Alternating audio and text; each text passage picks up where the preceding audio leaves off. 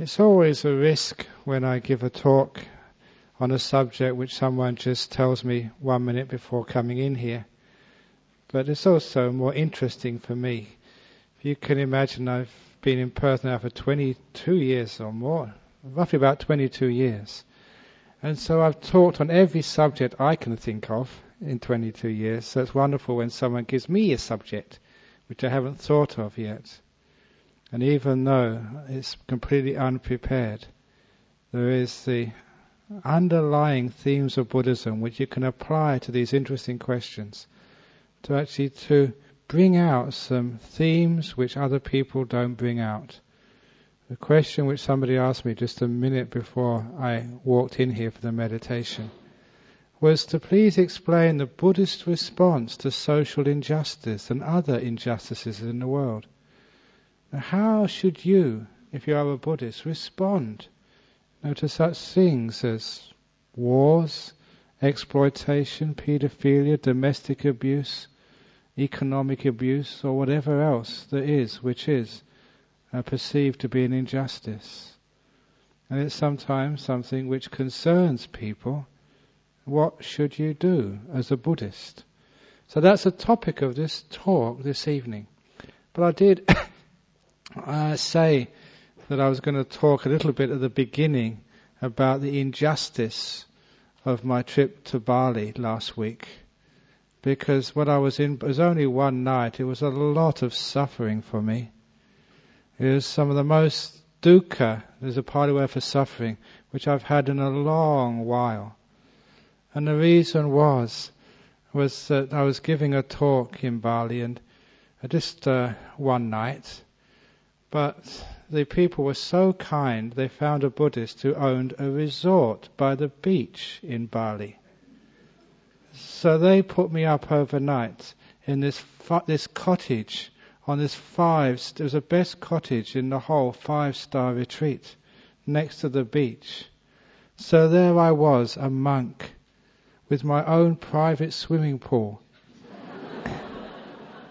which I could not use. Oh, the suffering. There in my well appointed bathroom was a spa bath, a jacuzzi, which I could not use. And then there was a big plasma screen TV, which I could not turn on. And there's this wonderful beach just within, no, one minute walking distance from my door which I couldn't go to. Oh, it was so much suffering putting a monk in such luxury. and it was so unjust that I had the chance and I couldn't enjoy it when you don't have the chance. And you would enjoy, enjoy it, I'm sure. But I'm used to such suffering as a monk. But getting to more, that was only just a bit of fun and games to start off the talk, just to get you interested. But the more serious topics, because that's only just a tiny little thing, there are some injustices in this world which are far more serious than a monk not being able to enjoy the swimming pool, the jacuzzi, or the plasma screen TV because of his rules. There are far more difficult things which we see either on uh, the media or which we experience in our own lives.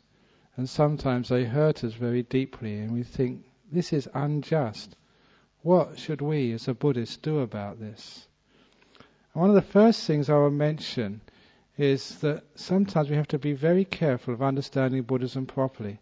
Sure, the Buddha actually said that you know we do have this first noble truth that life is not perfect, never will be perfect, which is why he called life is suffering. And there is an essential um, lack of perfection in the human existence. It's just because of the nature of human beings who have like desire, greed, uh, ill will, and anger that it's part of being born as a human being that injustice will exist. However, some people stop there and think that okay, the life is suffering, people have just got to accept it, therefore we should do nothing. But of course, that is completely misrepresenting the Buddhist attitude.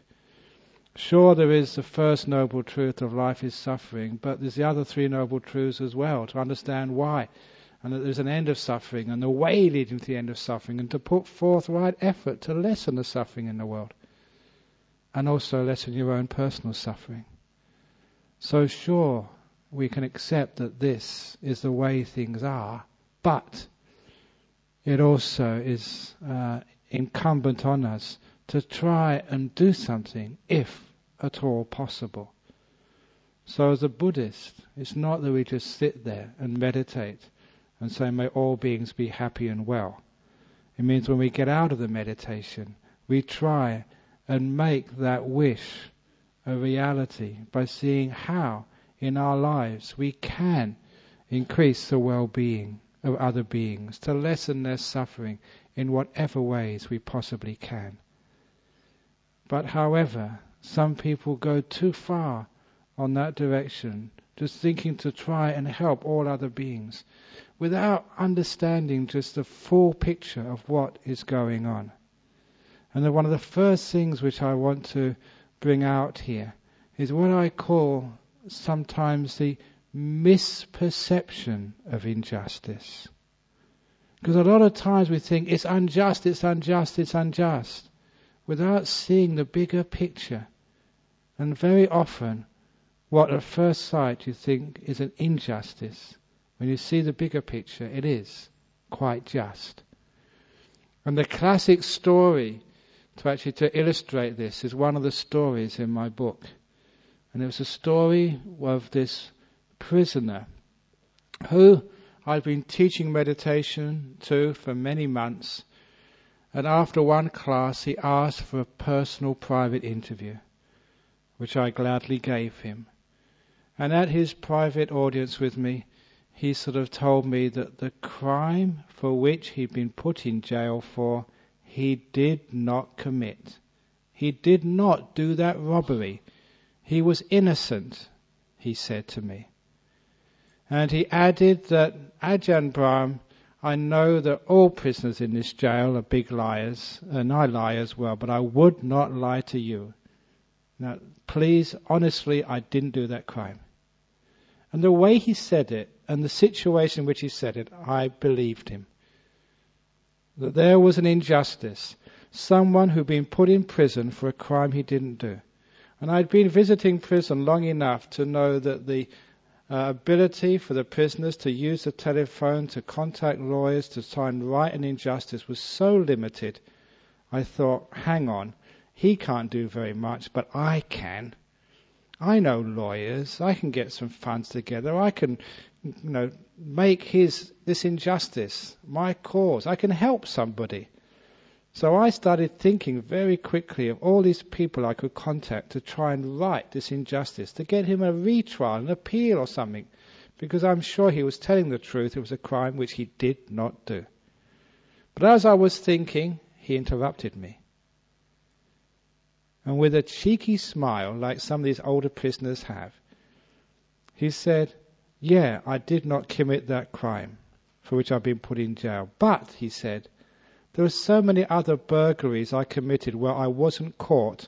I guess this is fair.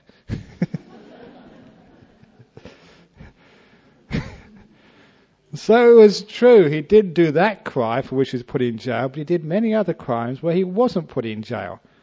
So it was fair after all. And that got me thinking about the whole perceptions of injustice in this world. How many times have you not been caught by the speed cameras? but do you ever think, it's not fair, it's unjust. I was speeding, but I wasn't caught. and there are other times when, you know, you are caught, I was only doing one kilometer an hour over the limit or whatever it is. You find it in Buddhism, they have this fascinating idea of the law of karma. It's a sort of natural righting or leveling of the injustices and unfairness of our world. And it's a fascinating thing to actually to contemplate just how karma works. Even today, there was a bit of conflict in our monastery amongst a couple of young monks. There is always in any community some conflict. And I was telling one of them today, I said, look, doesn't matter what that monk said or did to you. Now, if he has really abused you, misbehaved, that's his bad karma. Why are you allowing another person's bad karma to make you upset and unhappy, even angry, even losing sleep? It doesn't make much sense when you look at it that way. Why do we always allow other people's bad actions to control or rather prevent our happiness? So I told him whenever there's a conflict like that in a monastery, your job, your responsibility, if you can't stop, is at least don't get angry and don't allow injustices or perceived injustices in the world to make you angry, seeking revenge, and making the matter a huge amount worse. As the Buddha said many, many times, that hatred never ceases through hatred. Injustices are never righted by hatred or by aggression or violence. That just makes more injustice in the world. So the first thing is that perceptions of injustice should never be fought with more actions of injustice, more violence, more aggression. So if someone misbehaves, first of all, you keep cool. Now, this was actually such a strong message in Buddhism that there is one sutta which is so powerful, sometimes it just makes revenge completely untenable by anybody who is a real, true practicing Buddhist. It's so famous in Buddhism that many people know it's called the simile of the saw, where the Buddha said, to, especially to his monks, but this applies to anybody. He said, monks, if anybody, a group of bandits or whoever, holds you down and saws off your arms and legs with a handsaw, slowly, to torture you, for no reason, if monks, you entertain one thought of ill will towards your torturers, towards your abusers, you are not a disciple of mine. That was such a powerful statement by the Buddha. He said, even if people are torturing you, inflicting such pain, such deadly pain, for no reason, then he said, there is never any justification for ill will to your torturers. He said, give them metta, loving kindness instead. Now, of course, that's an incredibly difficult thing to do. But the point was, the Buddha said, no justification can there be for this ill will, for this revenge. Now, of course, those people who are in areas where you are fighting for social justice, there, or other, uh, trying to solve other injustices in the world, you're often confronted with situations where you are almost incited to violence, which is why that there is training, as far as I know, given to social activists to be non-violent, to actually not to uh, give violence to violence. And it must be, I remember when I was a student and very socially active and trying to right the wrongs of the world because I was compassionate. I was not just a Buddhist who sat in meditation. I wanted to do something for the world. But of course, I was in demonstrations which turned violent, and that actually turned me off the whole social activism business. Because as soon as there is violence there, or anger, it just, the whole goal of your social activism becomes lost. It's one of the poems which I remember written by William Blake, a stanza of which goes that vengeance to the tyrant fled and caught the tyrant in his bed and slew the wicked tyrant's head and became a tyrant in his stead. it was written in 1600 and something by the very perceptive and spiritual, mystical William Blake, who also did these amazing paintings as well. I was really into William Blake when I was, I was a student. But it really showed me that sometimes if you are in the business of trying to address the wrongs of society, you have to be very careful that you at least have an inner training so that you do not become the tyrant who you depose and the story of social activism in especially our Western world, Eastern world is the same, is a story of kind-hearted, good-hearted people who really want to help the world, who get in positions of authority and power and become tyrants themselves, who misbehave themselves. So the first thing is Buddhist social action.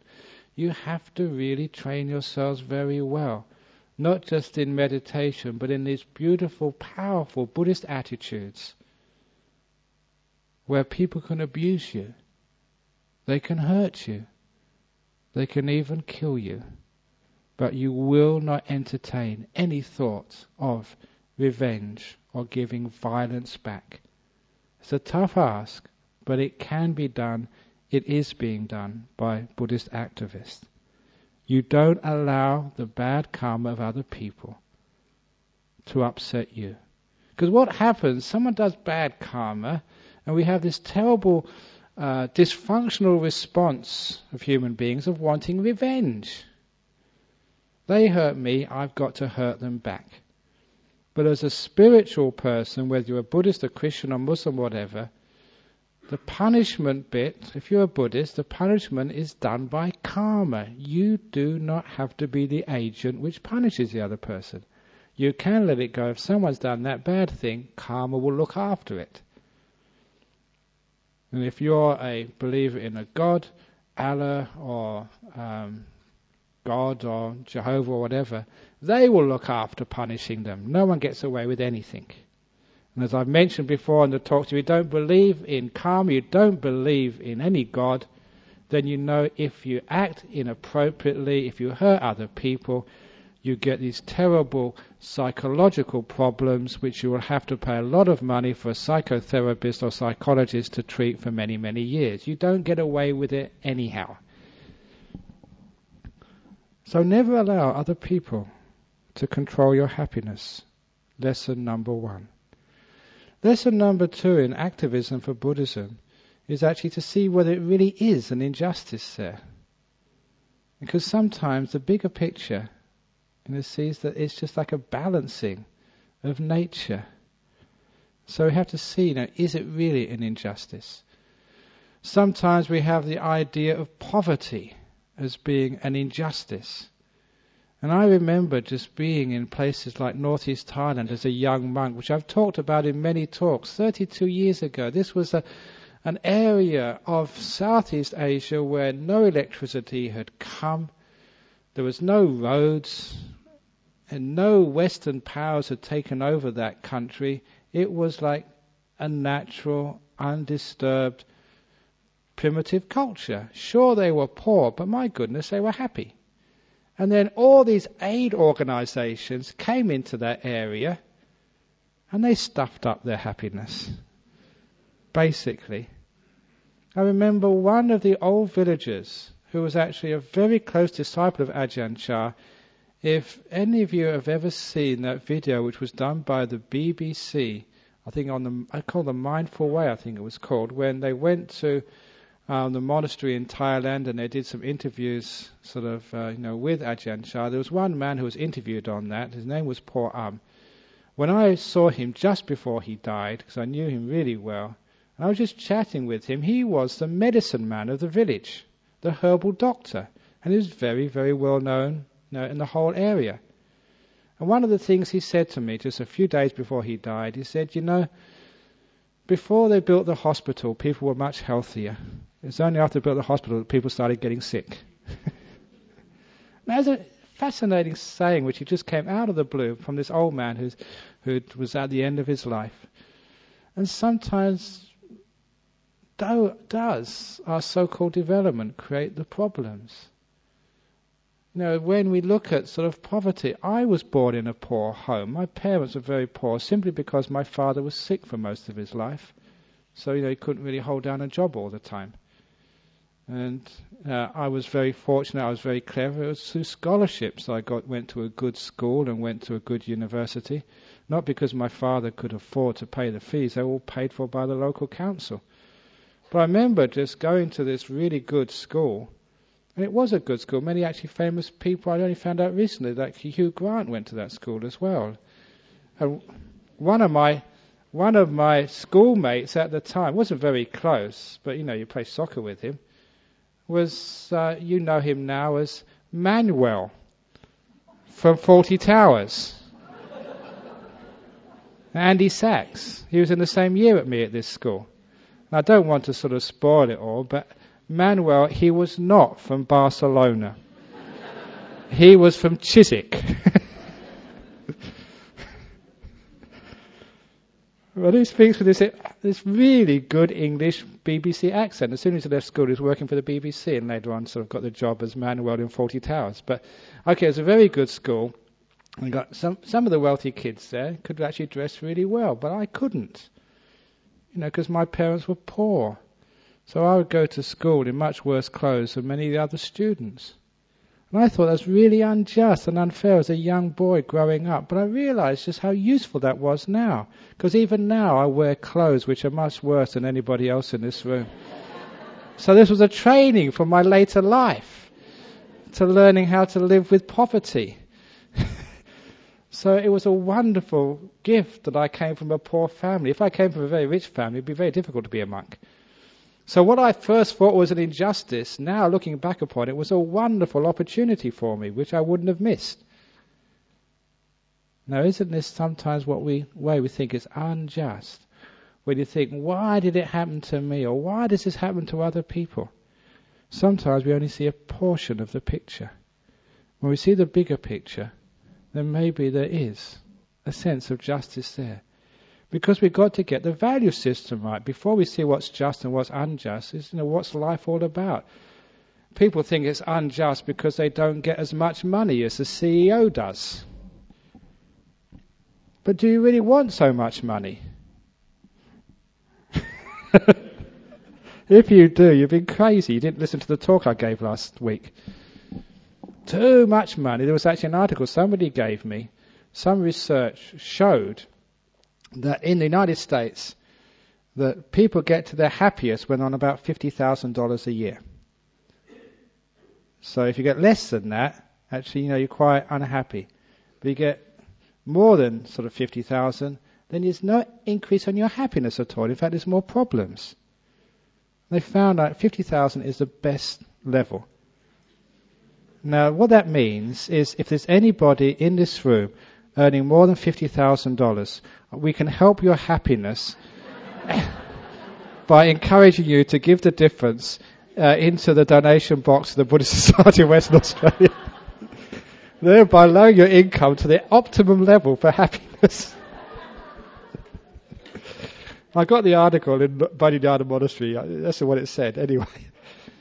But the trouble is, we sometimes think, you know, these silly things. It's unjust because I don't earn as much money. It's unjust because, you know, I haven't got a plasma screen TV. Now, a lot of you sometimes think that way. Now, that you should take that away. That's got nothing to do with justice or injustice. But where we do have justice and injustice, and where we do have real exploitation, which really harms and hurts another human being and sometimes you see this, whether it's in pedophilia, domestic abuse, where there is exploitation of people in third world countries who are made as even kids to work hard, or children being forced into armies. Now that is an injustice. And so we have to see what, not just say that that's the way the world is, you can't do anything about it. We have to find ways, if we possibly can.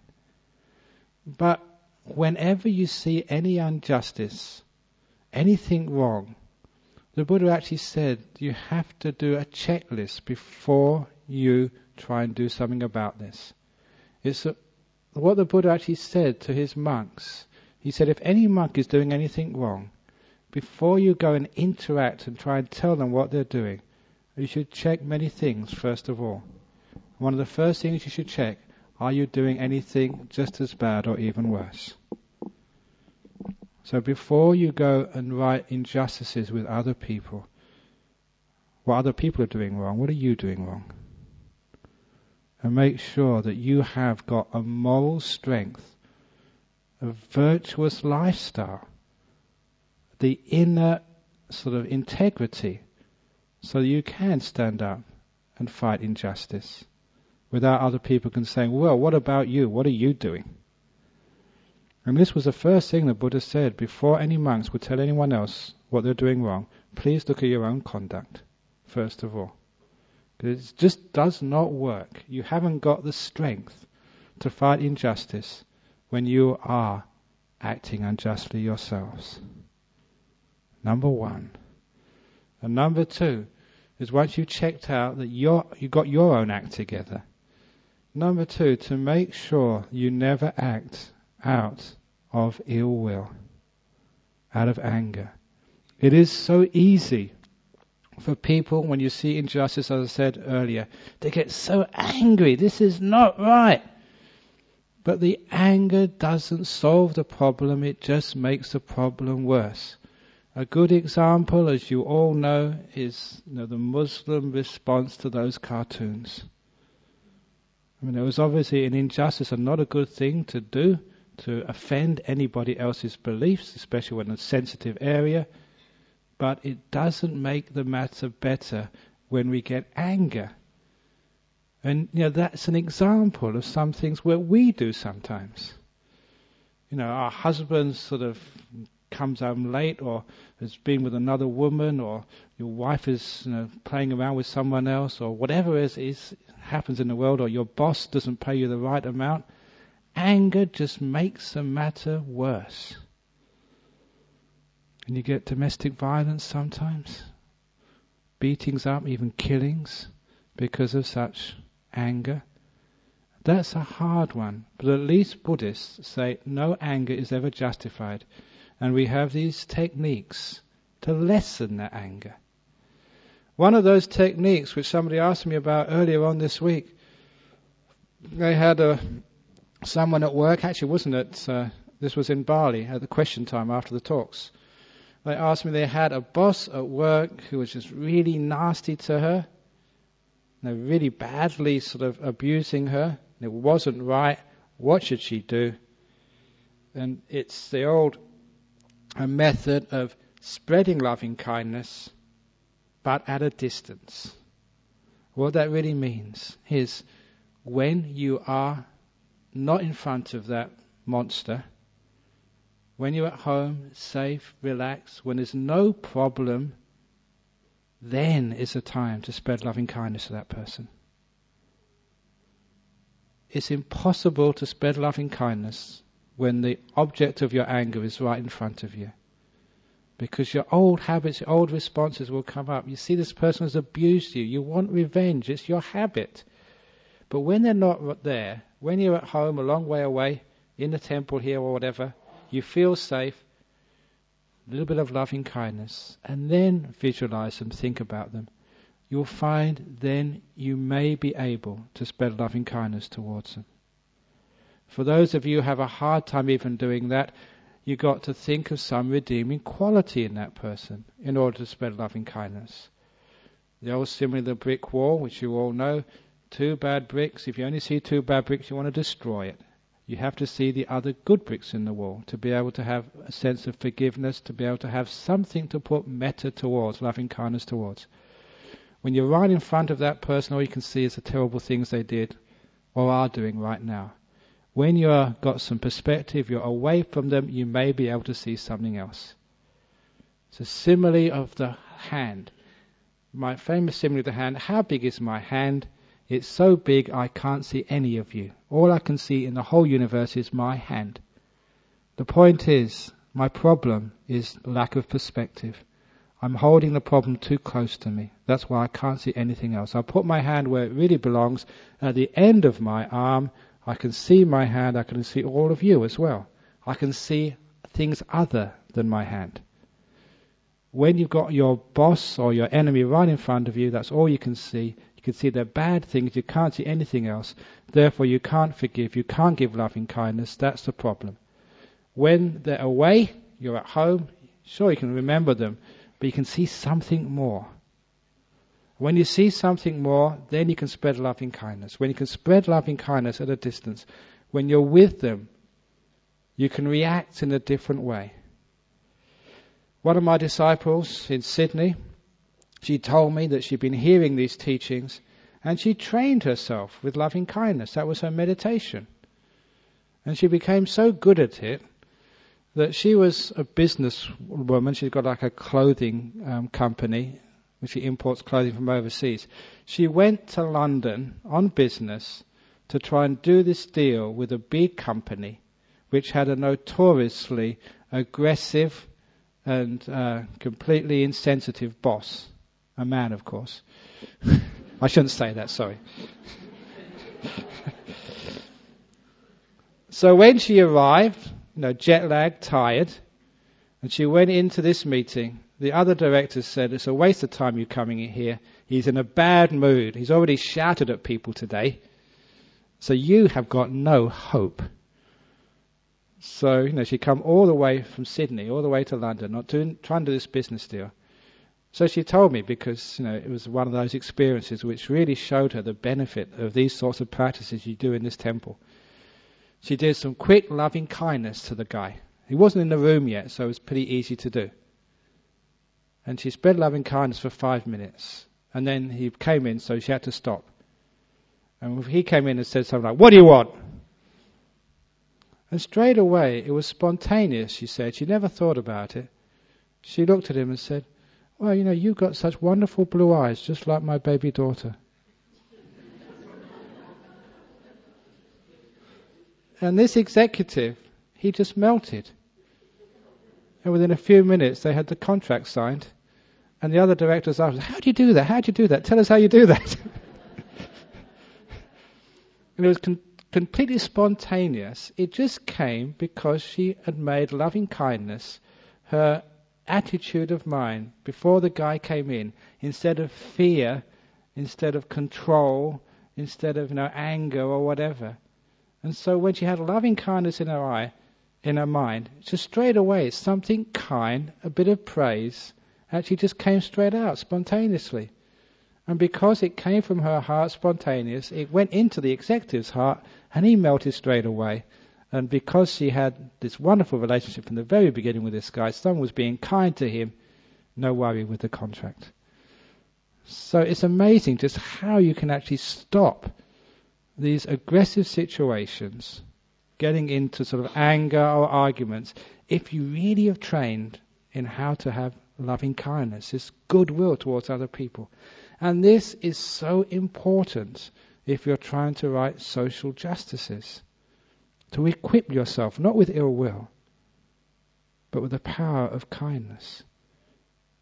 And the other thing which the Buddha said, which is a fascinating and powerful thing, this was in the Arana Vibhanga Sutta, the Sutra of non conflict, where the Buddha said, if you are criticizing, Never criticize a person, but criticize a thing. You never say, you know, the, the Jews in Israel are terrible because they built this big wall separating you know, their community from the Palestinians. They're taking the Palestinians' land. That will just get up the nose of the Israeli government and they will just create sort of fear, anger back. That is not the way, the Buddha said. You never criticize the person or the people. You only focus on the act. He said in this sutta specifically, he said, what you say is it is wrong to seize people's land unfairly. It is, or even not wrong. He had this other beautiful word. It is unskillful. So straight away, when a person hears it's unskillful to do that, it's not they've done something wrong and they try then to justify or defend themselves, which is what you do when someone says you're doing something wrong. You say it's unskillful to do this. They don't say you're unskillful. They don't say you're wrong and you're bad. Say this one little action here is unskillful. So number one, you're not demeaning and attacking the person, because we're all proud. You're not telling a person you're wrong, you're hopeless, you're evil. You see what happens when they say that. You know, Muslims are evil, or the West is evil, or sort of you know, women are evil, or whatever. I don't know what people say, but as soon as you say a whole group is wrong, or evil, or bad, you can see what the response comes. So you never to the person, the act first of all. So the people receiving that think it's not me, it's just a wonderful fault I have. It's, I'm not fundamentally wrong, I'm not basically flawed, I'm not evil and will go to some hell. It's just some act of mine. And number one, instead of saying it wrong, it's unskillful. Unskillful is a good word which means you have the right goal in mind, but you're doing it the wrong way. Now, your intention is okay, but your means to reach that goal is not a very good means. And that is far closer to the truth of people. Whether it's the Israelis, they want security for their country. Whether it's the Palestinians, they just want a peaceful lifestyle. Whether it's the uh, Muslim community, they just want to be respected.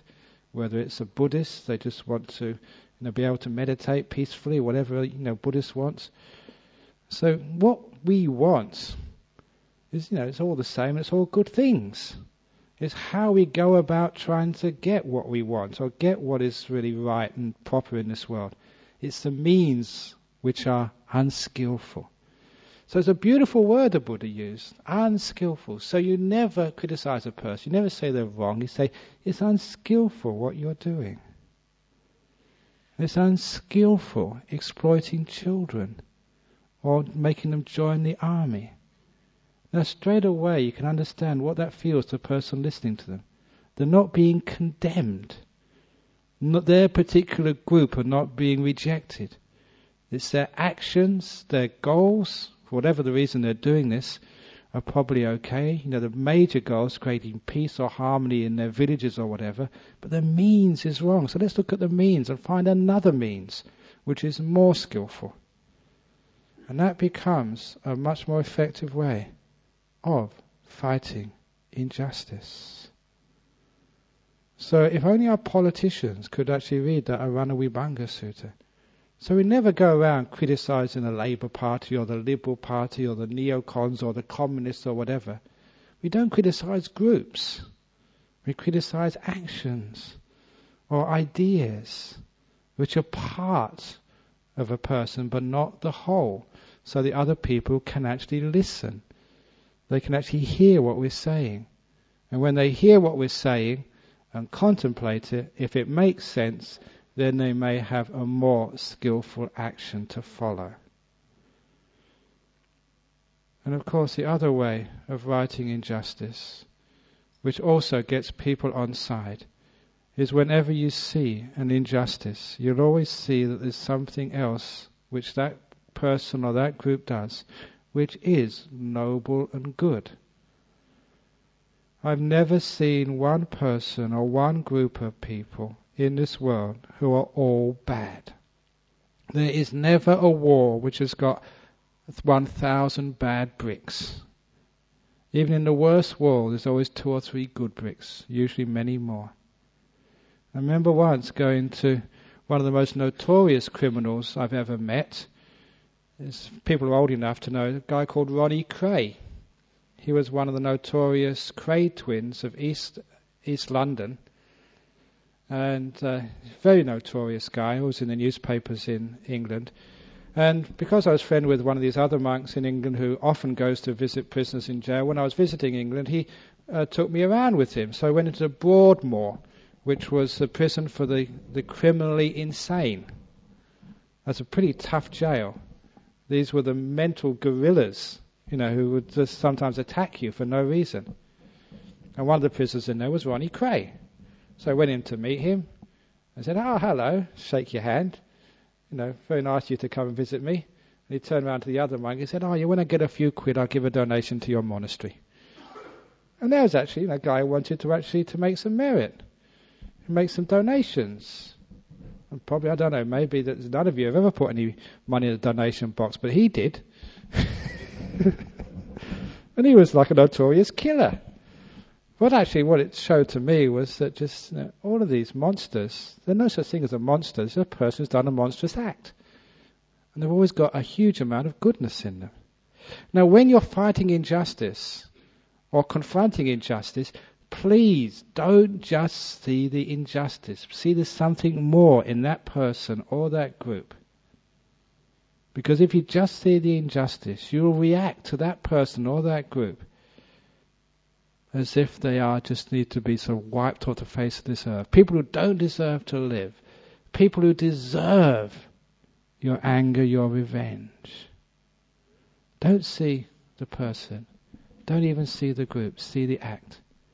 Which is why one of the problems, you know, when we had the the execution of that Vietnamese Australian in Changi Jail, Singapore recently.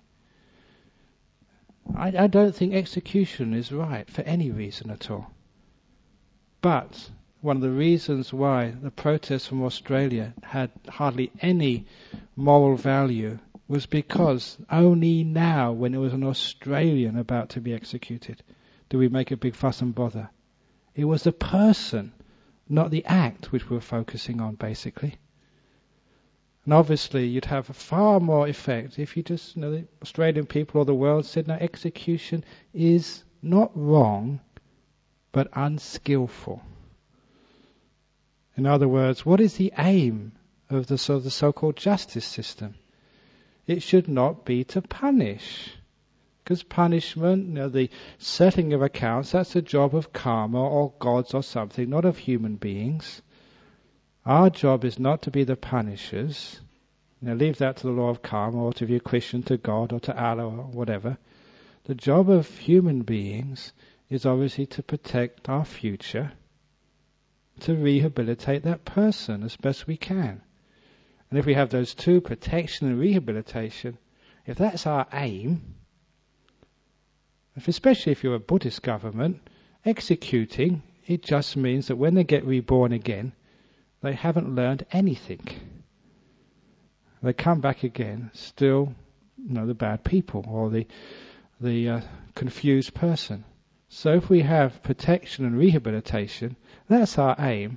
So we ask now, does execution fulfill the aims? Is it skillful in achieving the aims which you know justice is supposed to serve? And when you say not right or wrong, but skillful and unskillful, it becomes much clearer you know, why, and if you agree with this, why execution, capital punishment, doesn't work. It's unskillful. There's much better ways to achieve the ends. So, this is actually some advice or some ideas of how, yeah, as Buddhists, we shouldn't just sort of sit there and allow injustices to happen. If it's at all possible, we should try and get involved. I know many years ago, and I started thinking of actually starting a Buddhist political party. But I thought after a while, I thought, you know, it wouldn't work. Because first of all, if it's a Buddhist party, you know, just like coming in here, we never charge anything to come in here. It's all run by donations. If a Buddhist party uh, won a majority in Parliament in Australia, we would have no taxes. the whole country would run on donations or on food fairs. Which reminds me, an ad, we're having a food fair on April the 1st, isn't it? For the convention centre. A convention uh, for the global conference on Buddhism. The global conference on Buddhism. So that's a little ad there for food. So if we had a Buddhist party, we'd just have food fairs and donation drives. so I don't think it would work. Number two, you know, as far as the law is concerned, we're not Sharia law like you know, Mr. Costello was talking about. We'd have five precepts. So it asks the whole country to live by five precepts, which is also pretty un-Australian, according to. so I don't think we get very far as a political party. The first four precepts would be okay, but for many Australians, the fifth precept would mean they would never vote for the Buddhist party if we banned alcohol and beer. but anyhow, even as such, especially Buddhist monks, I always think that Buddhist monks and any actually religious leaders, I think we should really stick stay out of politics. Because like every footy game needs an umpire, every cricket game needs an needs an umpire, or, or soccer game needs a referee. It's great having like religious people who don't align with any part, who stand back, who never criticize the party or the person, but criticize the acts, saying, no, too many taxis are unskillful or not enough is unskillful, not looking after the kids at school, enough resources in education is unskillful. But we don't criticize this party or that party, we don't criticize that person or this person, we just focus on the acts. It's uncompassionate, unvirtuous, unskillful. That's as far as we go. And that gives you much more power to actually affect things in this world. You can be the people who stand behind, who not get involved in you know, the politics of life, who give this like moral framework and guidance and help so people can make these decisions which affect our world. And that was always the role of monks. That's why I never agree with monks getting involved in politics at all.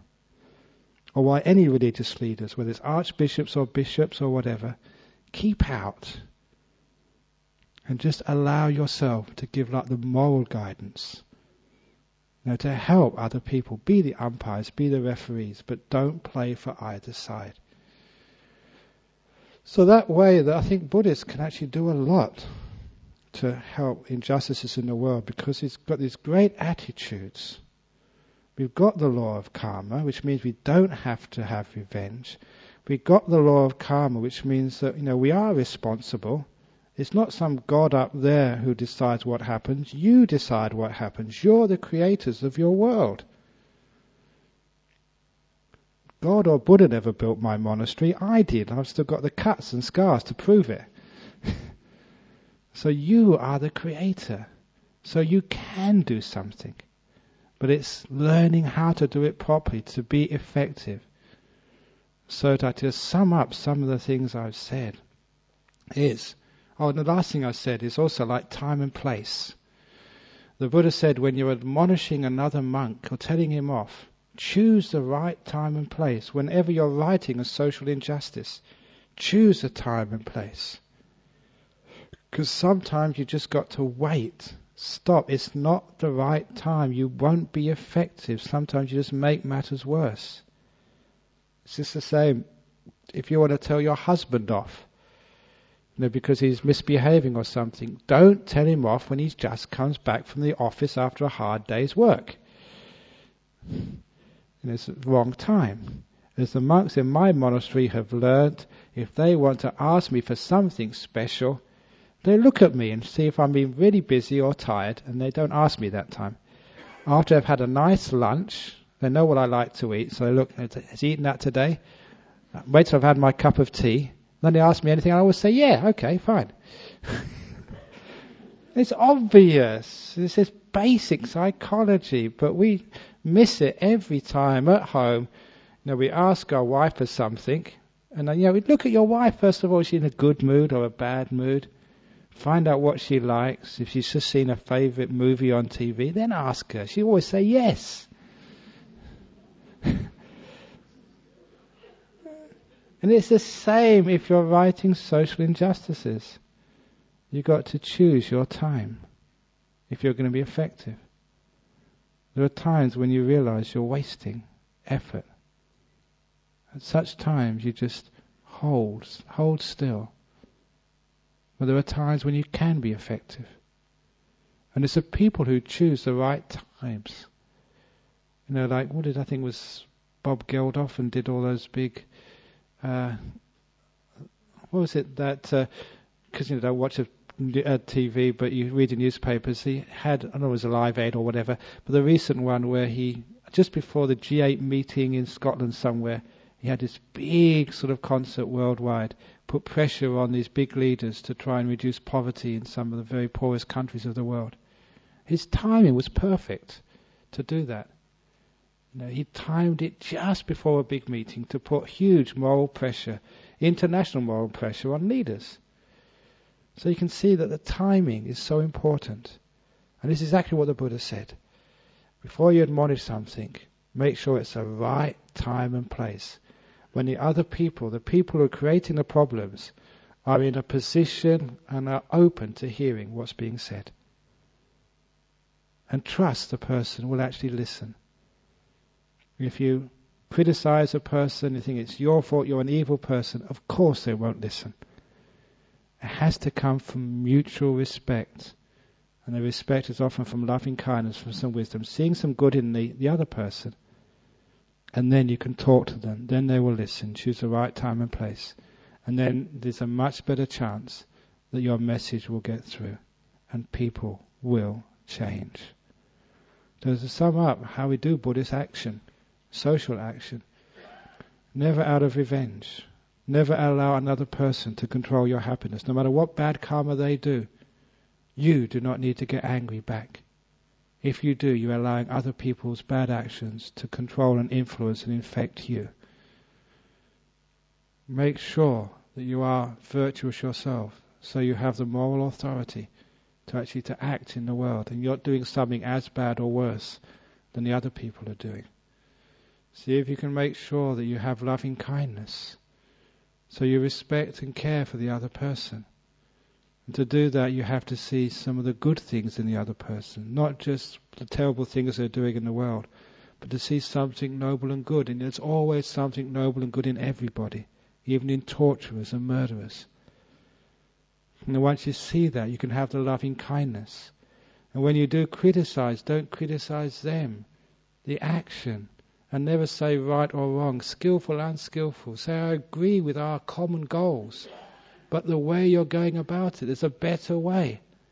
So you give them the other alternative, but you choose your right time and place. A time when they're open to listening. You create that opportunity. And then you can be effective in this world. And then you realize that it is part of our job as human beings to serve our society. It's part of our job to sit quietly and develop ourselves. And that's actually part of helping society. This part, helping society, is part of actually meditating as well. I've seen in my life, if I just sit by myself and don't help anybody, I don't get enough oomph in my meditation. If you just go around helping other people, you just get tired and burnt out.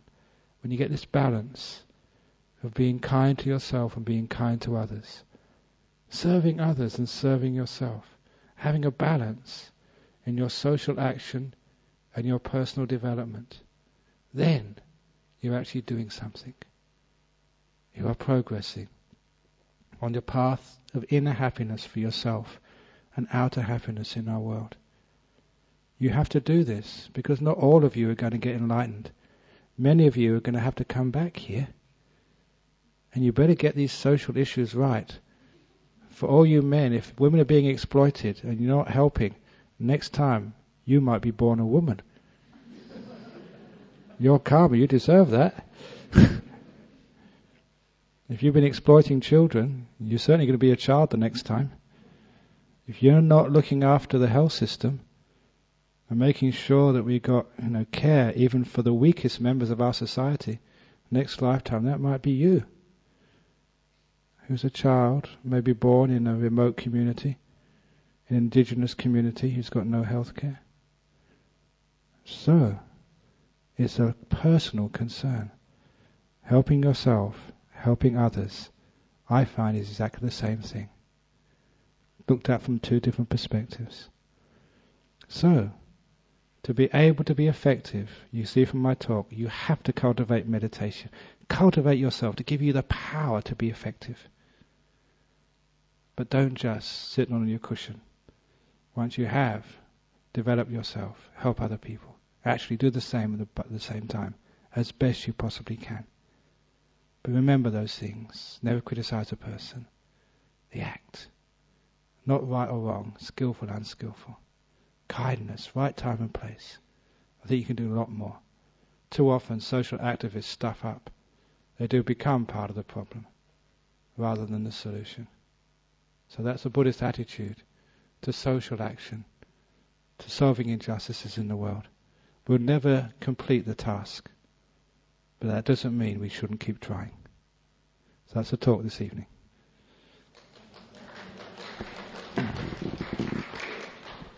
Thank you. So that's a new talk off the cuff as usual. Has anyone got any questions about this talk? A nice subject which I don't think I've talked about before. Yes.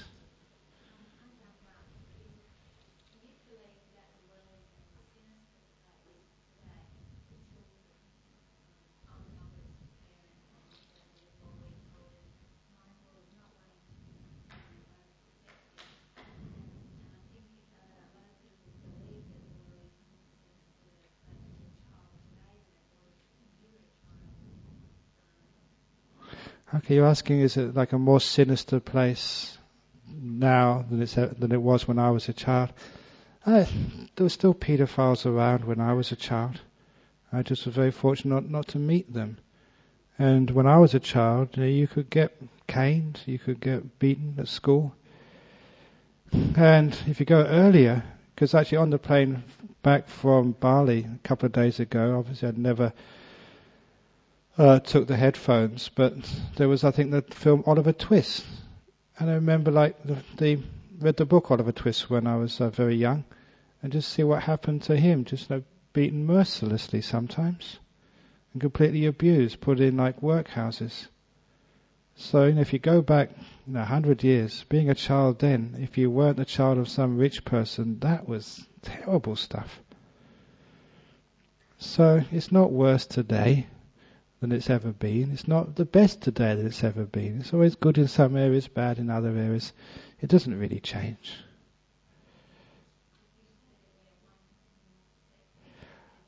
Wanting to be more protective than ever, I think that yes, the reason why we're more protective to our children than ever is because we're more control freaks than ever.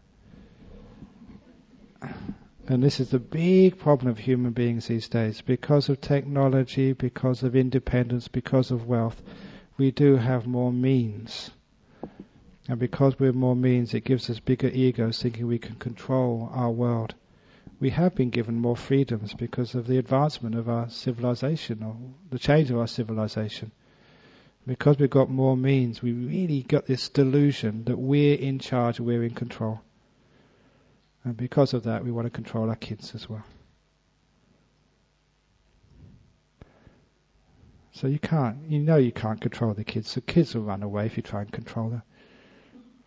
So the thing with, my thing with kids is to trust them. To give them trust. And you usually find that your children will live up to that trust. In most cases, not always. Care, but give freedom as well. Give trust. Is there any other questions we have? Okay, that's enough this evening. It's just gone past nine o'clock, and thank you for the person who asked me that to give that talk. I hope that my talk uh, lived up to the uh, wonderful question which was asked: Buddhist attitude or response to social injustice.